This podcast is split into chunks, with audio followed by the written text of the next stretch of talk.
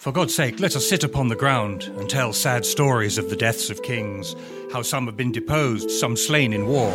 Ay me, I see the ruin of my house. The tiger now hath seized the gentle hind.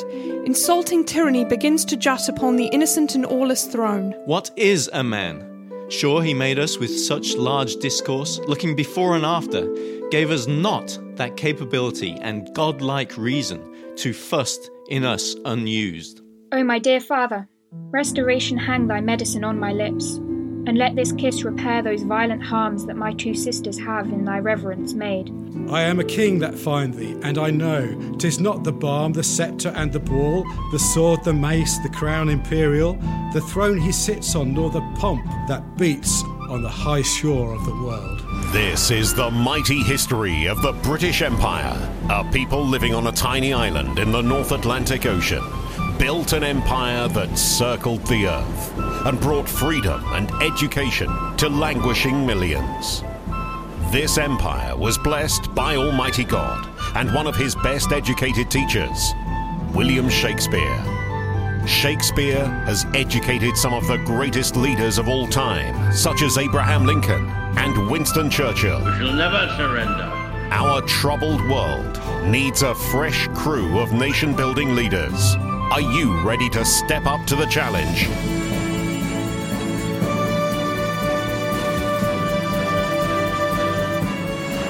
Welcome to the exciting classroom of Shakespeare's Royal Education with host Dennis Leap.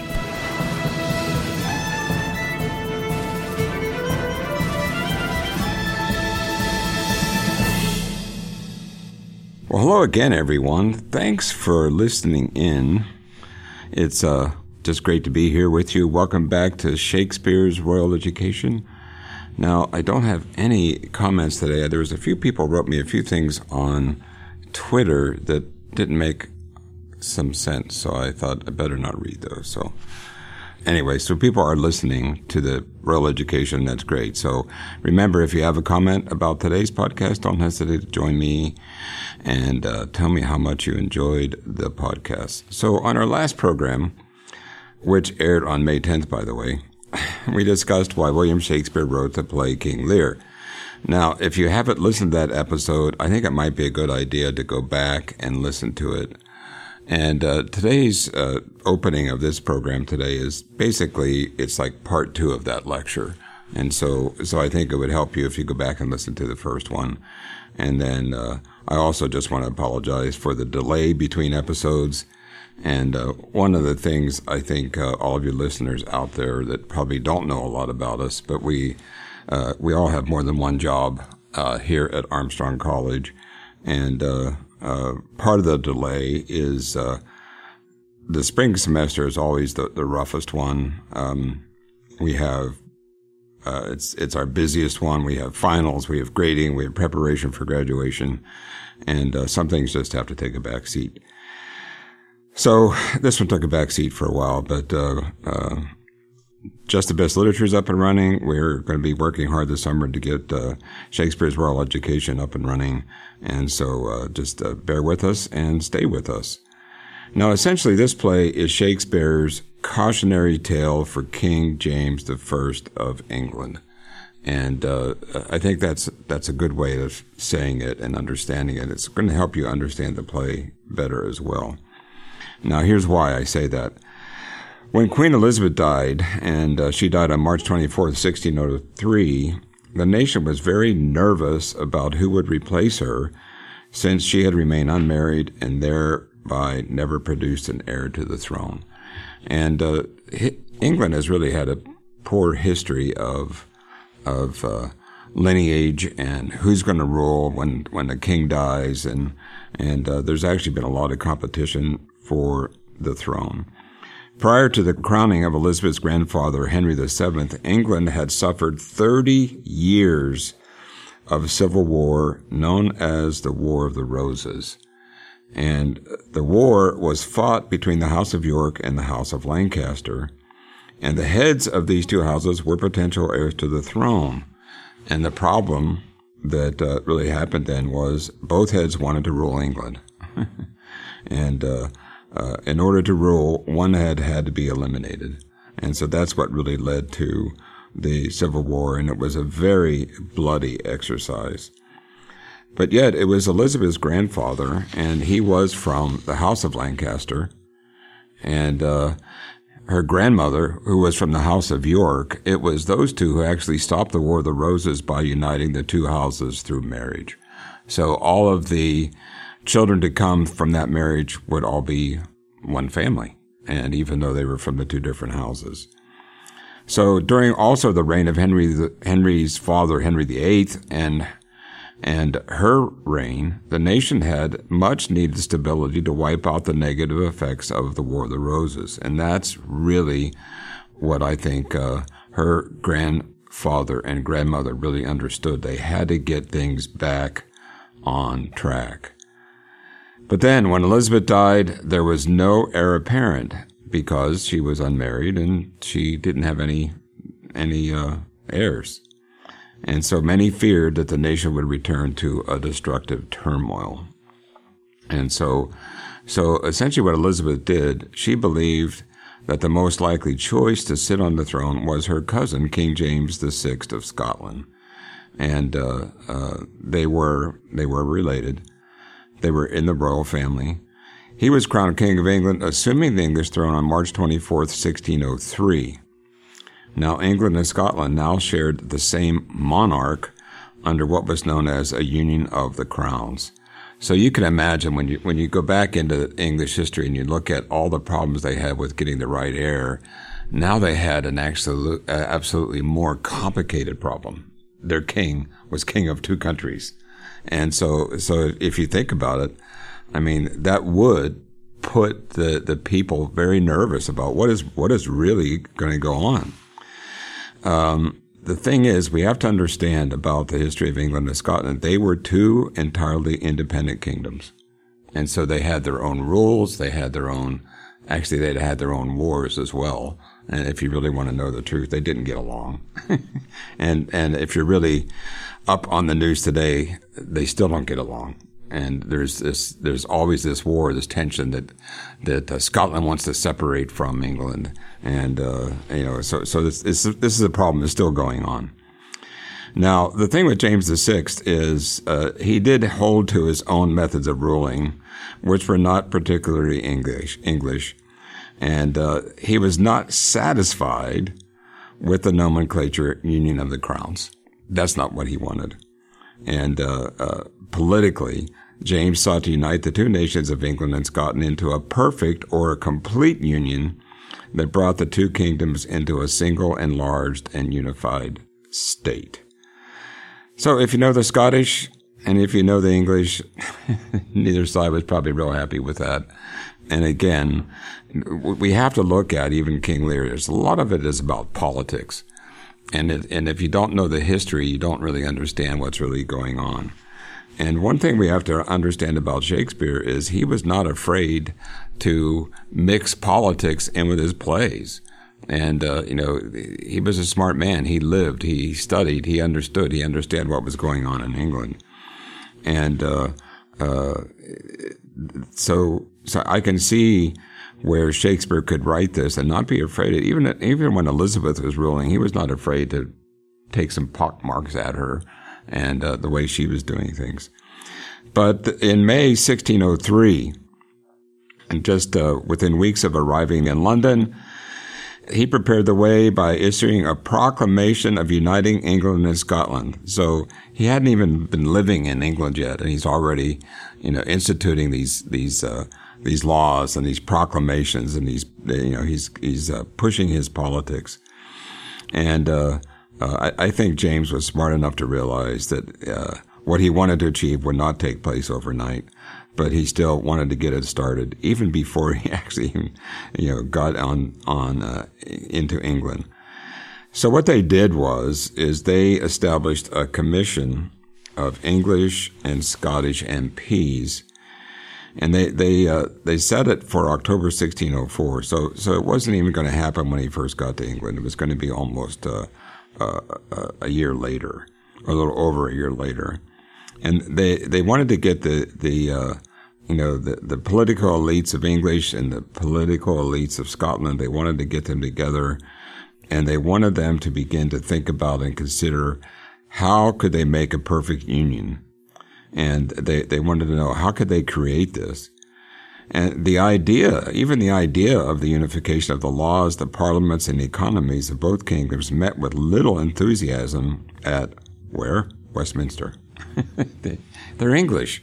They've been, you know, they've had this, this, uh, beautiful piece of property for years. They had wonderful kings all the way, you know, starting from the beginning. Of course, Lear was, was, uh, uh, way before some of the more modern kings.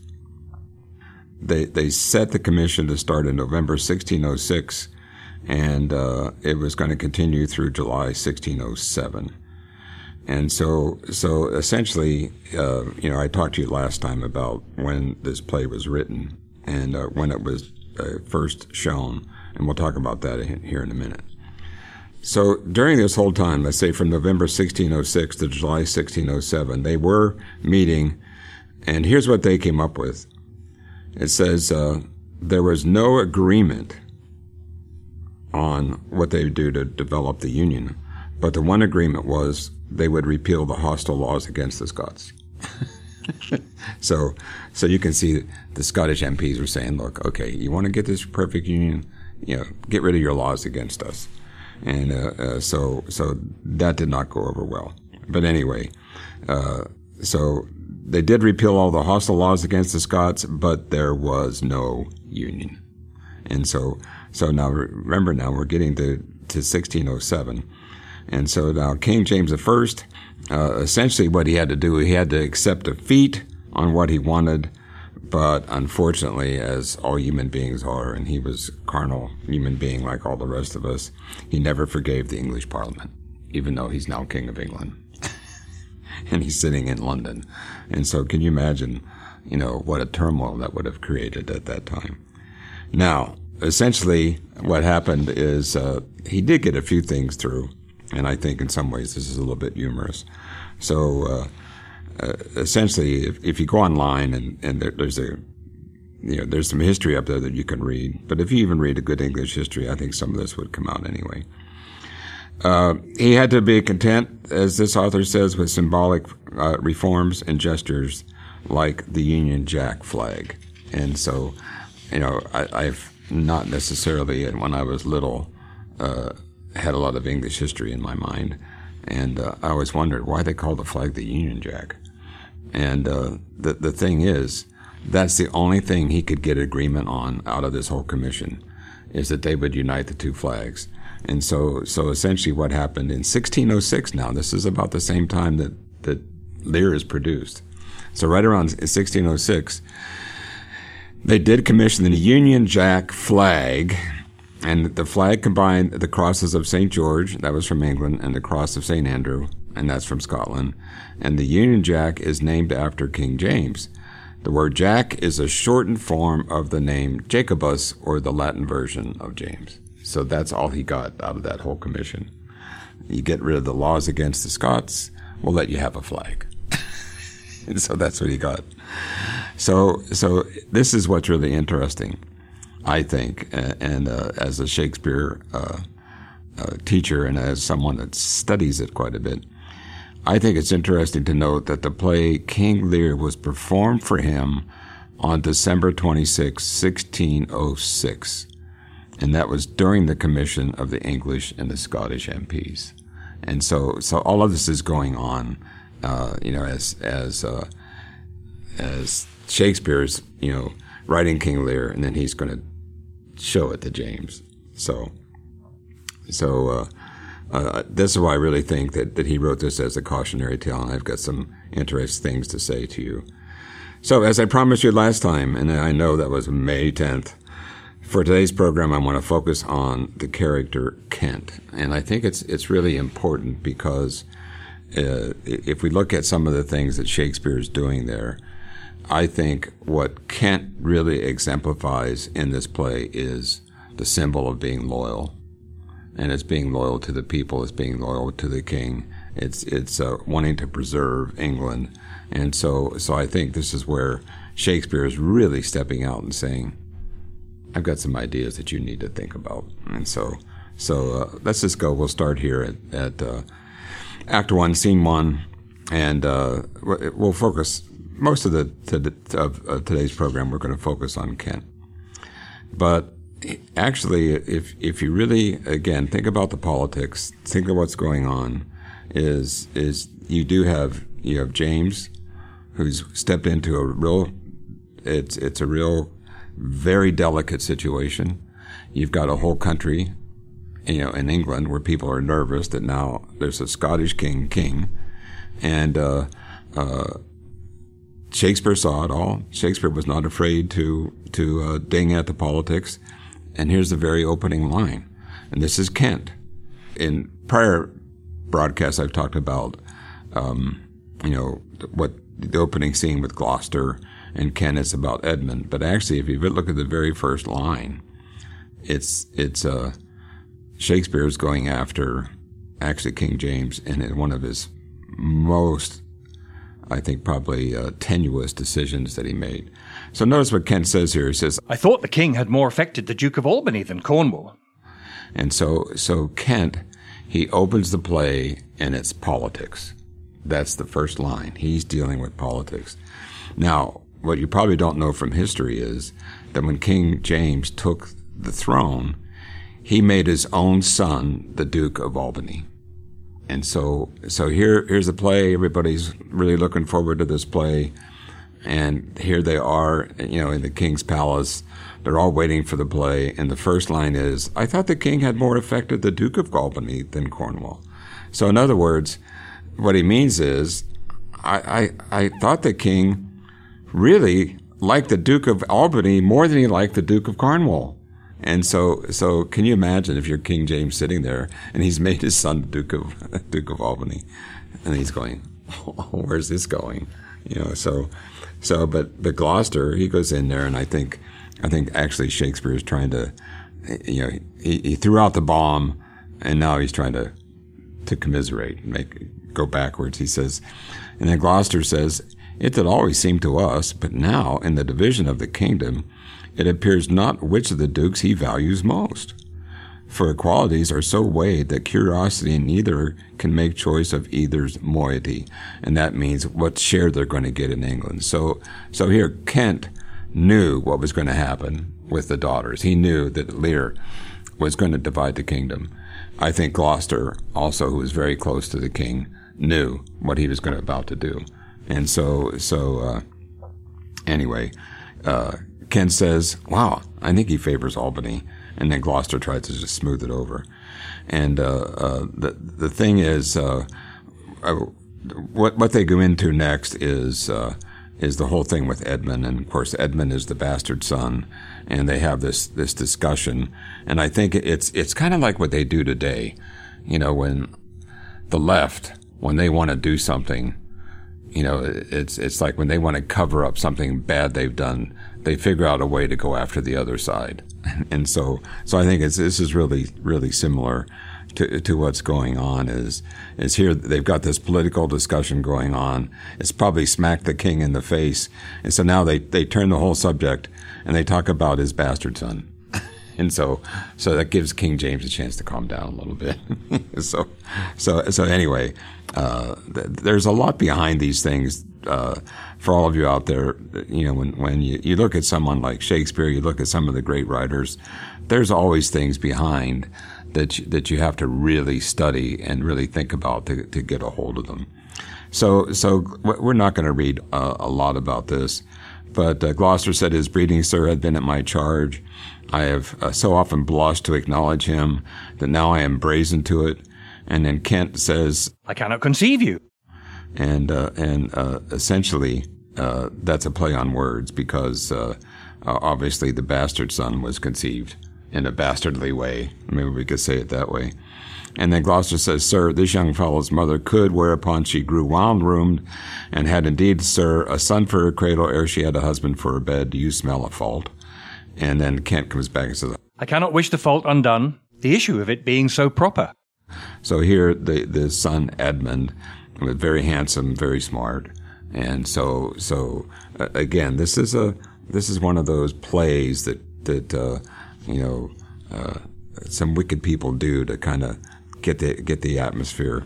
So, so this would now turn into a big comedy scene when they're talking about bastard sons, and and uh, there's there's more to that, but I'm not going to uh, to spend time with that. I think um, if we need to, we'll come back to that even more. I just want to focus on what's going on here uh, with uh, Shakespeare and King James. So he's letting him have it a little bit. All right. Um, uh, again, they were musing over who's who's was going to get the bigger plot, and uh, you know, if if you were King James there, uh, is he going to give the bigger plot of attention to his son, the Duke of Albany? That's all what's going on there. Um, uh, uh, this is what I have in my notes right here. It says, We can safely speculate that this action would have rustled some feathers with the English aristocracy. In essence, Shakespeare, through the character of Kent, could have been warning James to be careful of his political decisions. And we're going to see as, as, as time goes on with this Kent issue, is that Kent really does try and help King Lear watch his political decisions. And so, so I think there's a, there's a lot to the character Kent that we, we uh, can really look over or, or not really deeply understand. James obviously favored his son over a potential English candidate.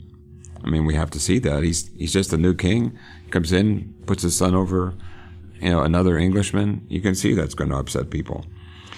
Uh, it seems like Shakespeare's lessons uh, lessens the blow with his comment uh, to the king by Gloucester's response, and I just read a little bit of that to you. Kent's next lines in the play come with Lear's banishment of Cordelia. And uh, let's go, if you have your book, it's The Pelican. Let's go to page six and uh, line 94. And uh, again, this is just showing how valuable you know Kent was to Lear and so, so I want to start at about line 94. And this is what King Lear says to his daughter. Now, all, all the other daughters, we've talked a little bit about that. We're going to, we're going to spend a whole, a whole, uh, uh, podcast on the daughters and how wicked they all are and how they treat Cordelia. So we're going to do that at a future time. But here's what Lear says to, to his, his daughter, who will not say that she loves him more than everybody else and it's it's uh, she's not playing his game. Essentially, she's a smart one. And he says, "How how Cordelia, mend your speech a little, lest you may mar your fortunes." And then Cordelia says, Good, my lord, you have begot me, bred me, loved me. I return those duties back as are right fit. Obey you, love you, and most honor you. Why have my sisters husbands if they say they love you all? And so, uh, Cordelia is really throwing out a great argument. And now remember, now Kent is listening to all this. He's right there. Gloucester's hearing it all. Lear is just growing uh, angrier by the second because Cordelia won't play his game. Now, if you just slip over to page seven, and we'll go uh, down to line 102 or 103, it says Lear says um, uh, to to Cordelia, "But goes your heart with this?" And what she basically what she says, she says, if when I get married, my husband gets half my love, not all my love. And, uh, and he said, the other half goes to you. And he says, but goes your heart with this? And she says, I, my good Lord. And he says, so young and so untender. And Cordelia says, so young, my Lord, and true. She says, I'm not lying to you. I'm telling you the truth. I'm telling what's expected of me. I'm doing what's expected of me. And then, then Lear he just absolutely goes into a rage. And that was always one of his biggest problems. He says, Let it be so, thy truth then be your dower, for by the sacred radiance of the sun, the mysteries of Hecate and the night, by all the operation of the orbs, from whom we do exist and cease to be, here I disclaim all my paternal care, propinquity, and property of blood, and as a stranger to my heart and me, hold thee from this forever the barbarous Scythian, or he that makes his generation messes to gorge his appetite, shall to my bosom be as well neighbored, pitied, and relieved. And essentially, what he does now is he disowns her. He says, And you, my sometime daughter. And he says, he, he uh, tells her, I, I disown you. And then Kent is right there, and Kent says, Good, my liege. I mean, Kent stands up for Cordelia because this is ridiculous. I mean, here, here King Lear is making a horrible political decision. He's banishing his daughter, and uh, you know he he uh, takes her dowry away from her. And we're not going to get into this in this this lecture so much, but uh, she has the Duke of uh, she has a Duke from France pursuing her. She has the King of France pursuing her, and she now has no dowry. And uh, the Duke says, "Well, if she doesn't have a dowry, she doesn't have a husband." and then the King comes in and says, "Your character is your dowry. I'll take you right away." So, so, but Kent immediately sees the problem, and he begins to challenge Lear. And notice what Lear does. He says, "Peace, Kent. Come not between the dragon and his wrath." I loved her most, and thought to set my rest on her kind nursery. Hence, and avoid my sight, so be my grave my peace as here I give. Her father's heart from her, call France who stirs. And so, so essentially, he's saying, look, Kent, you stay out of this. This is my decision. I'm going to take it. I'm going to handle it. And of course, uh, then he yells out, call the Duke of Burgundy, get Cornwall in here, get Albany in here with my two daughters, Dowers Digest the third. So, so what he does is he takes everything away from Cordelia, gives it to the other two, and essentially, uh, you know, the reason why Kent is so, uh, let's say, knowledgeable in this is he knows the other two daughters. He knows what they're like. And he knows that Cordelia has always loved him the best. And he also knows that Cordelia was his favorite. And Kent also knows he was going to give her the biggest part. And so, so uh, you know, it's it's uh, it, Kent is just like beside himself. And so, but but uh, Lear just he he just uh, really goes bonkers on his daughter and really really almost ruins her life. Uh, he, he, goes on to say um, there, let's say there'd be line well, right around 134 with the reservation and of a hundred knights, but you to be sustained shall shall our abode. So in other words, uh, he's saying, okay, he's got Cornwall, he's got Albany, he's got the two son-in-laws, he's got the other two daughters, and he's what he's saying to them, look, I'm going to come to each one of your houses a month at a time. I'm going to bring a hundred knights with me. I, I give up, uh, you know, being king. You two are going to be the kings now, and uh, you're going to rule England, and I'm just going to have a party with my knights. That's basically what he's saying, and uh, he, he says the sway, the revenue, the execution of the rest, beloved sons, be yours, which to confirm this coronet part between you. So he gives them a small crown, and they, they do have those actually in England that they call they call them coronets. And if someone has an extra little uh, gift for ruling a certain part of England, they get a coronet. And then Kent again steps in here, and again he's so loyal. He says, "Royal Lear, whom I've ever honoured as my king, loved as my father, as my master followed, as my great patron thought on in my prayers." So Kent's saying, "Look, what are you thinking? What are you doing to Cordelia?" And and he said, "Look, I've always been loyal to you. Uh, you know, I've always loved you as a father. Uh, I've always followed you as a master. And by the way, I've even prayed for you."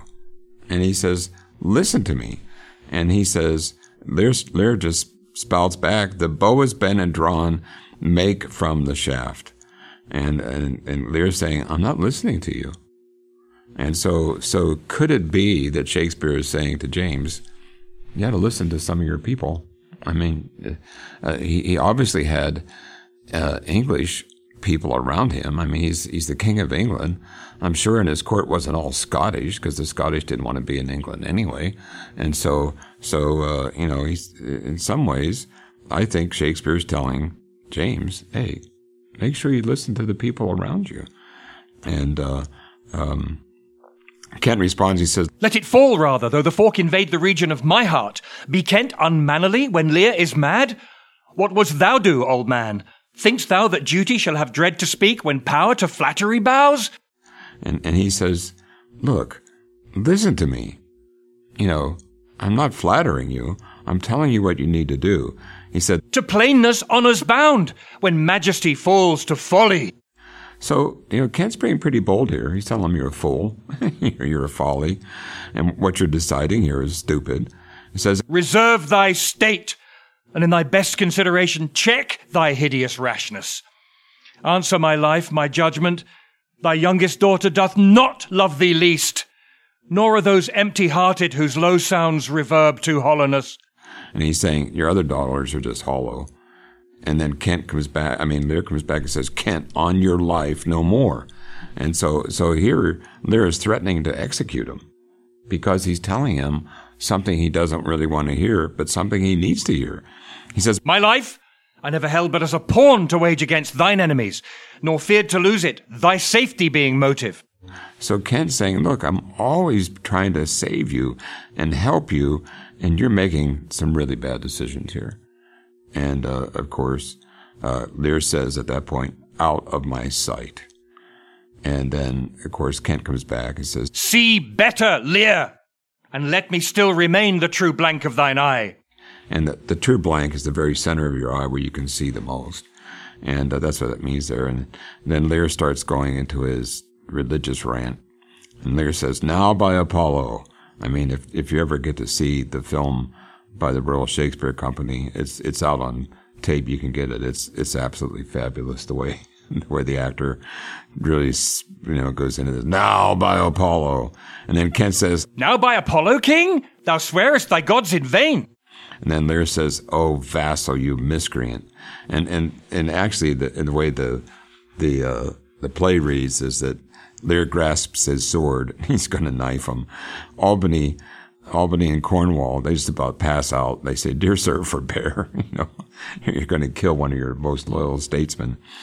And uh, you know, Kent Kent's pretty sarcastic here, and uh, you can't blame him because he's really trying to help the man.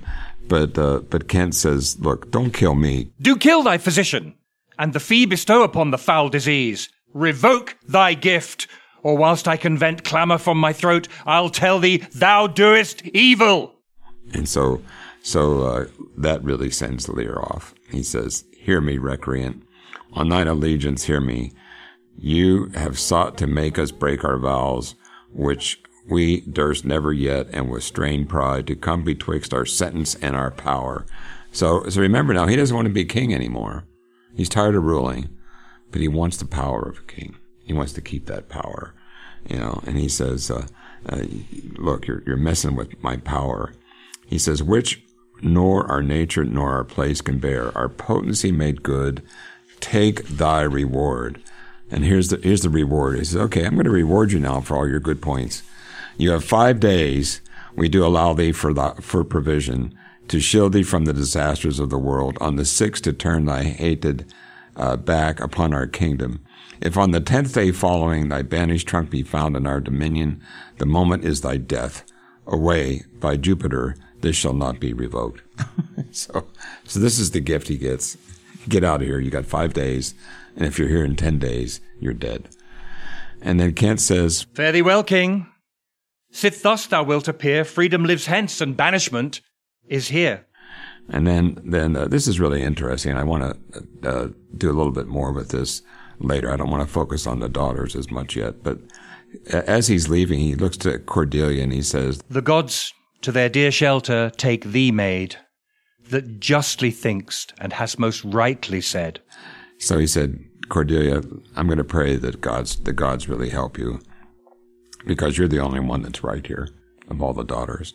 Then he looks at Regan and Goneril. He says, And your large speeches, may your deeds approve, that good effects may spring from words of love. Thus Kent, O princes, bids you all adieu. He'll shape his old course in a country new. So there he's talking to uh, Albany and uh, Cornwall. And he says, I bid you, princes, to all of you adieu.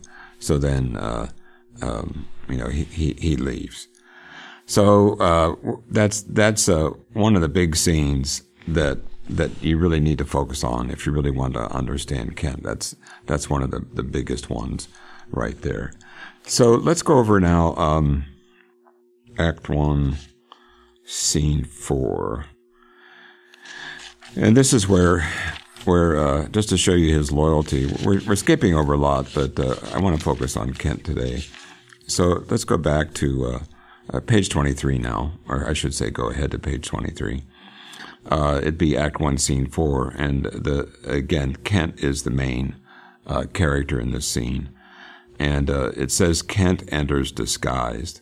And remember now, he has been banished from England, and if he still shows up ten days later, he's going to be killed.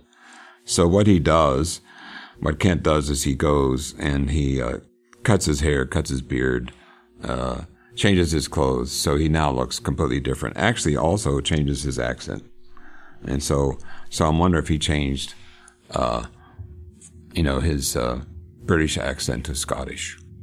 because he does sound more Scottish, so so maybe uh, Shakespeare is trying to please please James. But anyway, Kent comes back. He's all disguised, and uh, uh, he enters. And this is page twenty-three.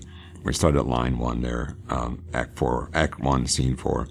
Says uh, Kent, If but as well I other accents borrow, and that's what he's talking about his language. He's he's borrowing other accents. That can my speech diffuse, my good intent, may carry through itself to that full issue for which I raise my likeness. Now banished Kent, if thou canst serve where thou dost stand condemned, so may it come, thy master, whom thou lovest, shall find thee full of labours. So so here's Kent. He's I mean, uh, he tried to help Cordelia. He tried to help Lear, Lear and uh, and instead of giving up and just going away, he says, you know what, that guy needs help. I'm going to go back. I'm going to change my personality. I'm going to change what I look like. I'm going to go back and help this man. And so uh, uh, Lear, uh, Lear says, Let me not stay a jot for dinner. Go get it ready. And there's a, an attendant there. So, so he's at his daughter's house. And this is his first month. And he's got a hundred knights with him. And he gets there, shows up, and dinner's not ready. you know, but he doesn't realize the daughters don't like him, so they could care less when he comes. And so, so uh, essentially, he says, uh, basically, he's really arrogant. He says, well, I, I can't wait for dinner. Go get it ready. And so he sends one of his attendants, and he says, How now? What art thou? Thou. So Kent obviously shows up. He's right there, and he says, What are you? And Kent says, A man, sir. and Lear says, What do you profess? What would you with us? He says, I do profess to be no less than I seem, to serve him truly that will put me in trust, to love him that is honest, to converse with him that is wise, and says little, to fear judgment, to fight when I cannot choose, and to eat no fish. and so so I'll tell you what that's a pun on in a minute. But but essentially he shows up and he really wants to, to help Lear. And Lear's already at a daughter's house who does not want him there. And so she doesn't have food prepared for him.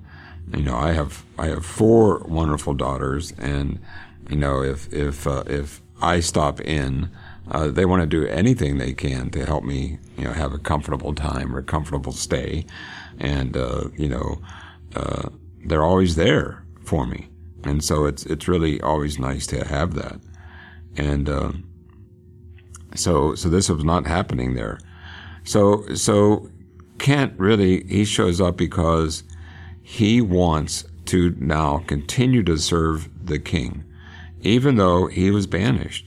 And and the, the, last part of that whole sentence there, or that whole little little section, he says, "To converse with him that is wise and says little, to fear judgment, to fight when I cannot choose, and to eat no fish." And so, so uh, if you look at what the experts say, uh, he says he's not going to eat any fish because he's never going to become a Roman Catholic, and Roman Catholics have to eat fish uh, during Lent, and they have to eat fish every Friday. And uh, I was a Roman Catholic, and I I know what that was like as a kid. You know, we had sardines every Friday for lunch. And so, so, but Lear looks at him and says, What art thou? And he says, A very honest hearted fellow, and as poor as the king. So, so he's already, he's coming to, to tell the king, Look, I want to serve you, I want to help you. but then he's also, uh, Yeah, I'm here because I want to help you and uh, you know he didn't want the help before. And Lear says, "If you beest as poor for a subject as he's for a king, thou art poor enough. What would you?" And he said, Service? "Who would you serve?" You. Dost you know me, fellow? No, sir, but you can have that in your countenance which I would fain call master. And Lear says, What's that? And he says, Authority. What services can you do? He says, I can keep honest counsel, ride, run, mar a curious tale in telling it, and deliver a plain message bluntly. That which ordinary men are fit for, I am qualified in, and the best of me is diligence. And so there he is, giving him his resume. uh, I, uh, I think every every boss would like someone that says they're diligent. And he says, "How old are you?" And so, so here Lear, he's like, you know, a few steps away from his grave anyway. And he said, "Well, how old are you?" I don't know if I want to hire a, an old guy. And he says, "Look, Not so young, sir, to love a woman for singing, nor so old to dote on her for anything. I have years on my back, forty-eight. so he's only 48 years old.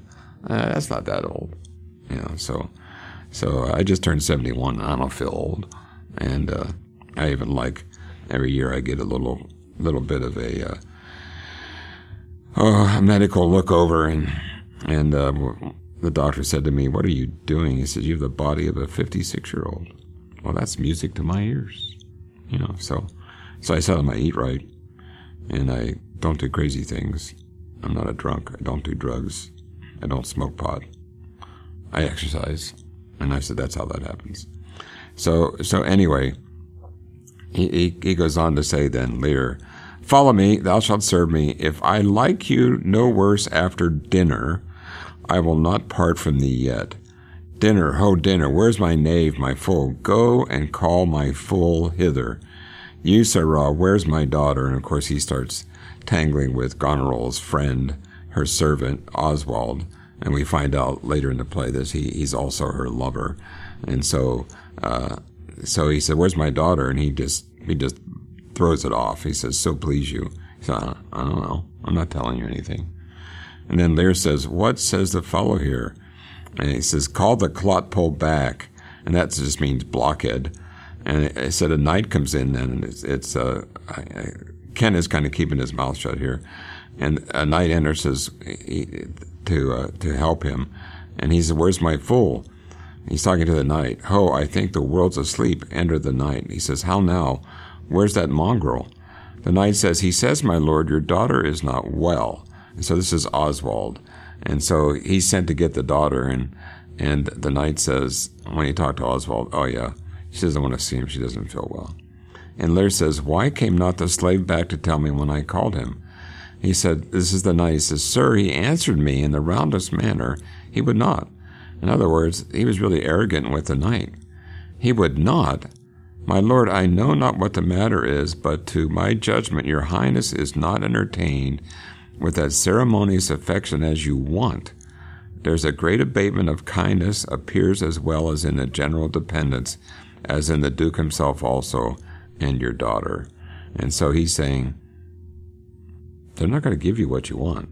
They're not going to give you what you think you deserve, what you said you wanted. And uh, uh, Lear, Lear really kind of uh, gets really upset with all this, and he keeps wanting the fool. And we've already done some on that, so so uh, let's just stay here with Kent. So let's go over to page 26 now. And uh, uh, finally, they get all Oswald back, and Lear says to him, "Do you know who I am?" And Oswald says, "Yeah, my lady's father." And then Lear just goes berserk. My lady's father. And remember now, he gave up everything except he wanted the title of king and he wants the power of a king. And he want, he expected Oswald to say, "Why you're the king," and he's going to say, "No way, I don't have to do that." And then Lear goes nuts. He says, "My my lady's father, my lord's knave, you whoreson dog, you slave, you cur." So uh, Lear could really dish it out. Oswald said, I'm none of these, my lord. I beseech your pardon. and so, so Oswald, he decides, you have to say you're sorry for what you just said to me. And Lear says, do you bandy looks with me, you rascal? And so Lear just uh, hits him. and so, and so, but then what's really interesting here, Kent gets in and he trips him. so, so here, you got Lear working, and then you have Kent right there with him. And and Kent says, uh, Oswald says to Lear, I'll, I'll not be struck, my lord. And Kent says, Nor tripped neither, you base football player. So then he, he uh, trips the guy. He's, and the, notice what Lear says, I thank you, fellow. You service me, and I'll love thee. And so, so now, all of a sudden, they haven't even had any dinner. And because he tripped Oswald, he said, okay, you're, you're in. you know, he accepts them. He said, uh, uh, Kent says, Come, sir, arise, away. I'll teach you differences. Away, away. If you will measure your lubber's length again. Tarry, but away. Go to, have you wisdom, so. And he pushes him out. So, so Kent gets really aggressive and he pushes Oswald completely out of the scene. And then Lear says, Oh, now, my friendly knave, I thank you. There's earnest of thy service. So, so essentially, what Lear does, he gives him his first paycheck for what he did to Oswald. So, so in, in some ways, I think that's that, that's that's a really great scene. But the the, the thing is, it, it, just shows, I think, the the loyalty of Kent. It it really shows a great loyalty there that that he's going to stay with him and and he's going to to you know to work with him, and uh, I think that's that's uh, just a great a great attitude. So so essentially, then Kent becomes uh, Lear's protector, and uh, you know he he shows Lear uh, what he's willing to do, even to go after um, Goneril's steward, and then he's accepted, and so so I think that's that's really really a good a good thing. All right. Um, let me just see where we can go from here. We've already done the, the Lear and the Fool. Let's go over to uh, to Act Two. And let's go to Scene One, and, and this is will be just a little bit different. But uh, well, what what I want to show you here, this is uh, this is the, the the act where things really begin to get heated up for for Lear and uh, uh, we may call this an introduction to our next our next uh, podcast. Closing Act One, there we just have the fact that that uh, uh, Lear actually does have someone there to protect him, and he certainly needs it. And we'll, we'll find where where uh, we'll do more of Kent later when he helps Cordelia. But um, the, the Act Two, I think, is is it's really a, a, a very interesting act, and uh, essentially what you have the situation between Edmund and Edgar coming more to the foreground, and uh, you know, remember that Edmund is the bastard, and essentially they're at they're at Gloucester's house now, and so so things are going to really start working against Lear even more and uh, also to work against Gloucester. But but the the line st- starts open with Edmund, and I remember now he's the bastard son. He says, "Save thee, Curan." And that this is the servant of Gloucester. He says, "And you, sir, I have been with your father." And given him notice that the Duke of Cornwall and Regan, his Duchess, will be here with him this night. And Edmund says, How comes that? And then the servant says, Nay, I know not. You have heard of the news abroad. I mean the whispered ones, for they are yet but ear kissing arguments. And Edmund says, Oh, what, what do you mean? And essentially, what, what, what's happening here in Act Two is we begin to see that there's a civil war brewing between Albany and Cornwall. And that's what's coming up. And of course, you know, Edmund, he's got his hands in, in the, the pot in a way. Uh, you know, Edmund is, uh, we, we know as we go through the play that Edmund is having an affair with both Goneril and her sister. And, uh, you know, it's, and uh, Cordelia's out of the scene. And uh, so, so there's a lot of evil going to be really start working here. Uh, Curan says, Nay, I know not. You have heard of the news abroad. I mean, the whispered ones, for there are yet but ear kissing arguments. So, so essentially, there's a civil war going on, but also remember now Cordelia is queen of France, and she's got her own army, and so so that's all going to start into the play, into the play now. Edmund says, "Not I, pray you. What are they?" And Curan says, "Have you heard no likely wars toward twixt dukes of Cornwall and Albany?" Well, not a word. He says, "You may do then in time. Fare you well, sir." And so, so the the uh, servant goes away. He says, and then Edmund's by himself. He says, The Duke be here tonight? the better best. This weaves itself perforce into my business. My father has set guard to take my brother, and I have one thing of a queasy question which I must act. Briefness and fortune work. Brother, a word to send. Brother, I say. And so essentially what we're, we're getting now into the other family in the play. We have Lear's family. We have Gloucester's family. Uh, Gloucester has, uh, you know, a natural born son. Uh, and then Gloucester has, uh, you know, an illegitimate son, and and essentially, you know, there's been this war between the two daughters and Cordelia. Now there's now there's this war between uh, Edmund and Edgar, and that's the problem. Is that there's family problems produced government problems. That's that's really what what Shakespeare's after here, and so uh, so essentially, what Edmund wants to do is he wants to get rid of his father. He wants to kill him because he wants the money. He's already got the other son freaked out and he's run away and he's actually Tom O'Bedlam. So you, you, can see someone like, and, and um, uh, Kent is going to come back, by the way, into the play. But, but you can see here that Shakespeare is really talking about families and he's talking about politics and families. He's talking about how if the family isn't right, then the government's not not going to be right. And and I think he's really trying to tell James, look, you got to consider families here. You got the Scottish families, you got the English families. You know, you got you got to really really pay attention here. So uh, so essentially, he's calling his brother. He's you know his brother has been hiding. He's he's been afraid of his father, and uh, so then Edgar just drops into the scene. He says, My father watches. Oh, sir, fly this place. Intelligence is given where you are hid. You have now the good advantage of the night. Have you not spoken against the Duke of Cornwall? So, so, so here's what's going on. Edmund wants to get, to get, to really separate his brother Edgar from his father. You know, he, he, he wants to get his father all stirred up against his brother. But now, what he's saying, he's just entering in more lies. He's saying, so, have you been talking against the Duke of Cornwall?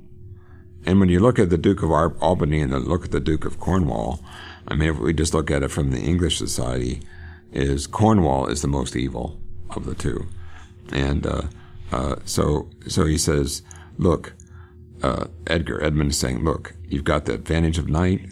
You got to get out of here. Your dad's hunting to kill you, and he said you, have got to get going, and uh, uh, he's saying, Look, the rumor is that you've been speaking against the Duke of Cornwall, and he's coming hither this night in the haste, and Regan with him. Have you nothing said upon his party against the Duke of Albany? Advise yourself.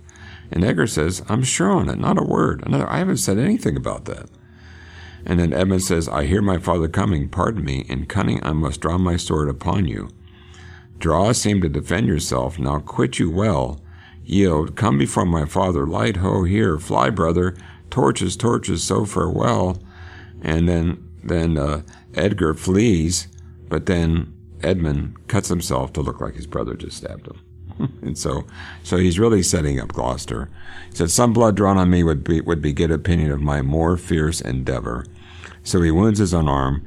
He says, I have drunkards do more than this in sport. Father, father, stop. No, help. So Gloucester enters and his servants with torches, and Gloucester says, Now, Edmund, where's the villain? And he's talking about his son, Edgar. He said, He stood here in the dark, his sharp sword, sword out, mumbling of quick charms, conjuring the moon to stand auspicious mistress. But where is he? said Gloucester. Look, sir, I bleed. Gloucester, he, did, he ignores it. and Gloucester says, Where's the villain Edmund? He said, Fled this way, sir which by no means he could. And Gloucester says, Pursue him, go after. And uh, he actually sends his servants. He says, By no means what? He said, Persuade me to the murder of your lordship. So here he now he lies, and he said Edgar really came to just uh, persuade Edmund to murder his father, and so so that's a complete lie, and and you you you'll see as we go through the play that that uh, uh, Edmund is is a gifted liar, and he can look so innocent, and uh, uh, you know it's it's um it's too sad. All right, on uh, we'll just continue there. It says, says, says to his father, Persuade me to the murder of your lordships. He said, uh, But that I told him that the revenging gods against parricides did all the thunder bend, spoke with how manifold and strong a bond. The child was bound to the father, sir, and fine. Seeing how lowly opposite I stood to his unnatural purpose, in fell motion with his prepared sword he charges home. My unprovised body latched my arm, and when he saw my best alarum spirits, bold in the quarrel's right, roused to the encounter, or whether gasted by noise I made, full suddenly he fled. And he said, Let him fly far, not in this land shall he remain uncaught. And found dispatch, the noble Duke, my master, my worthy arch and patron, comes tonight. By his authority I will proclaim it, that he which finds him shall deserve our thanks, bringing the murderous coward to the stake that conceals himself death. And so, so Gloucester there now promises uh, Edmund that that let him fly, but we're going to find him, and then we're going to bring him back, and uh, we're going to execute him. And so then Edmund goes on and says, When I dis- dissuaded him from his intent and found him pight to do it, with cursed speech I threatened to discover him. He replied, Thou unpossessing bastard, dost thou think if I would stand against thee with the reposal of any trust, virtue, or worth in thee, make thy words faithed? No, what I should deny, as I would, as though thou didst produce my very character, I turn it all to thy suggestion, plot, damned practice, and thou must make a dullard of the world, if they not the prophets of my death were very pregnant and potential spirits to make thee seek it. And Gloucester just says, Oh, strange and fasted villain, would he deny his letter? Said he, I never got him. And so, so he's lying about his brother over and over again. And he said, Is he denying that he wrote the letter? he doesn't know anything about the letter because because Edmund wrote the letter. And uh, uh, uh, Gloucester is just totally, you know, he's totally out of touch with what's really going on in his own family. And, uh, you know, that's really sad. And uh, uh, so many people today have that same problem. They don't even know what's going on in their families. And uh, uh, you can see what's happening in America is really, it is a family issue. And uh, you have so many problems in this world because there's not a dad at home. there's not a loving marriage. And so, so those things are, are really coming upon us. Well, that's all I have to talk about today. So um, next time we'll really dive into Act Two. So I want you uh, to all of you listening out there to please write me any comments, and uh, you can send those to comments at kpcg.fm. You can also comment at my Twitter page, and that's Shakespeare's Royal Education. So thanks for joining me next time as we advance our royal education. You've been listening to Shakespeare's Royal Education on Trumpet Radio. 101.3 KPCG, streaming online at kpcg.fm and thetrumpet.com.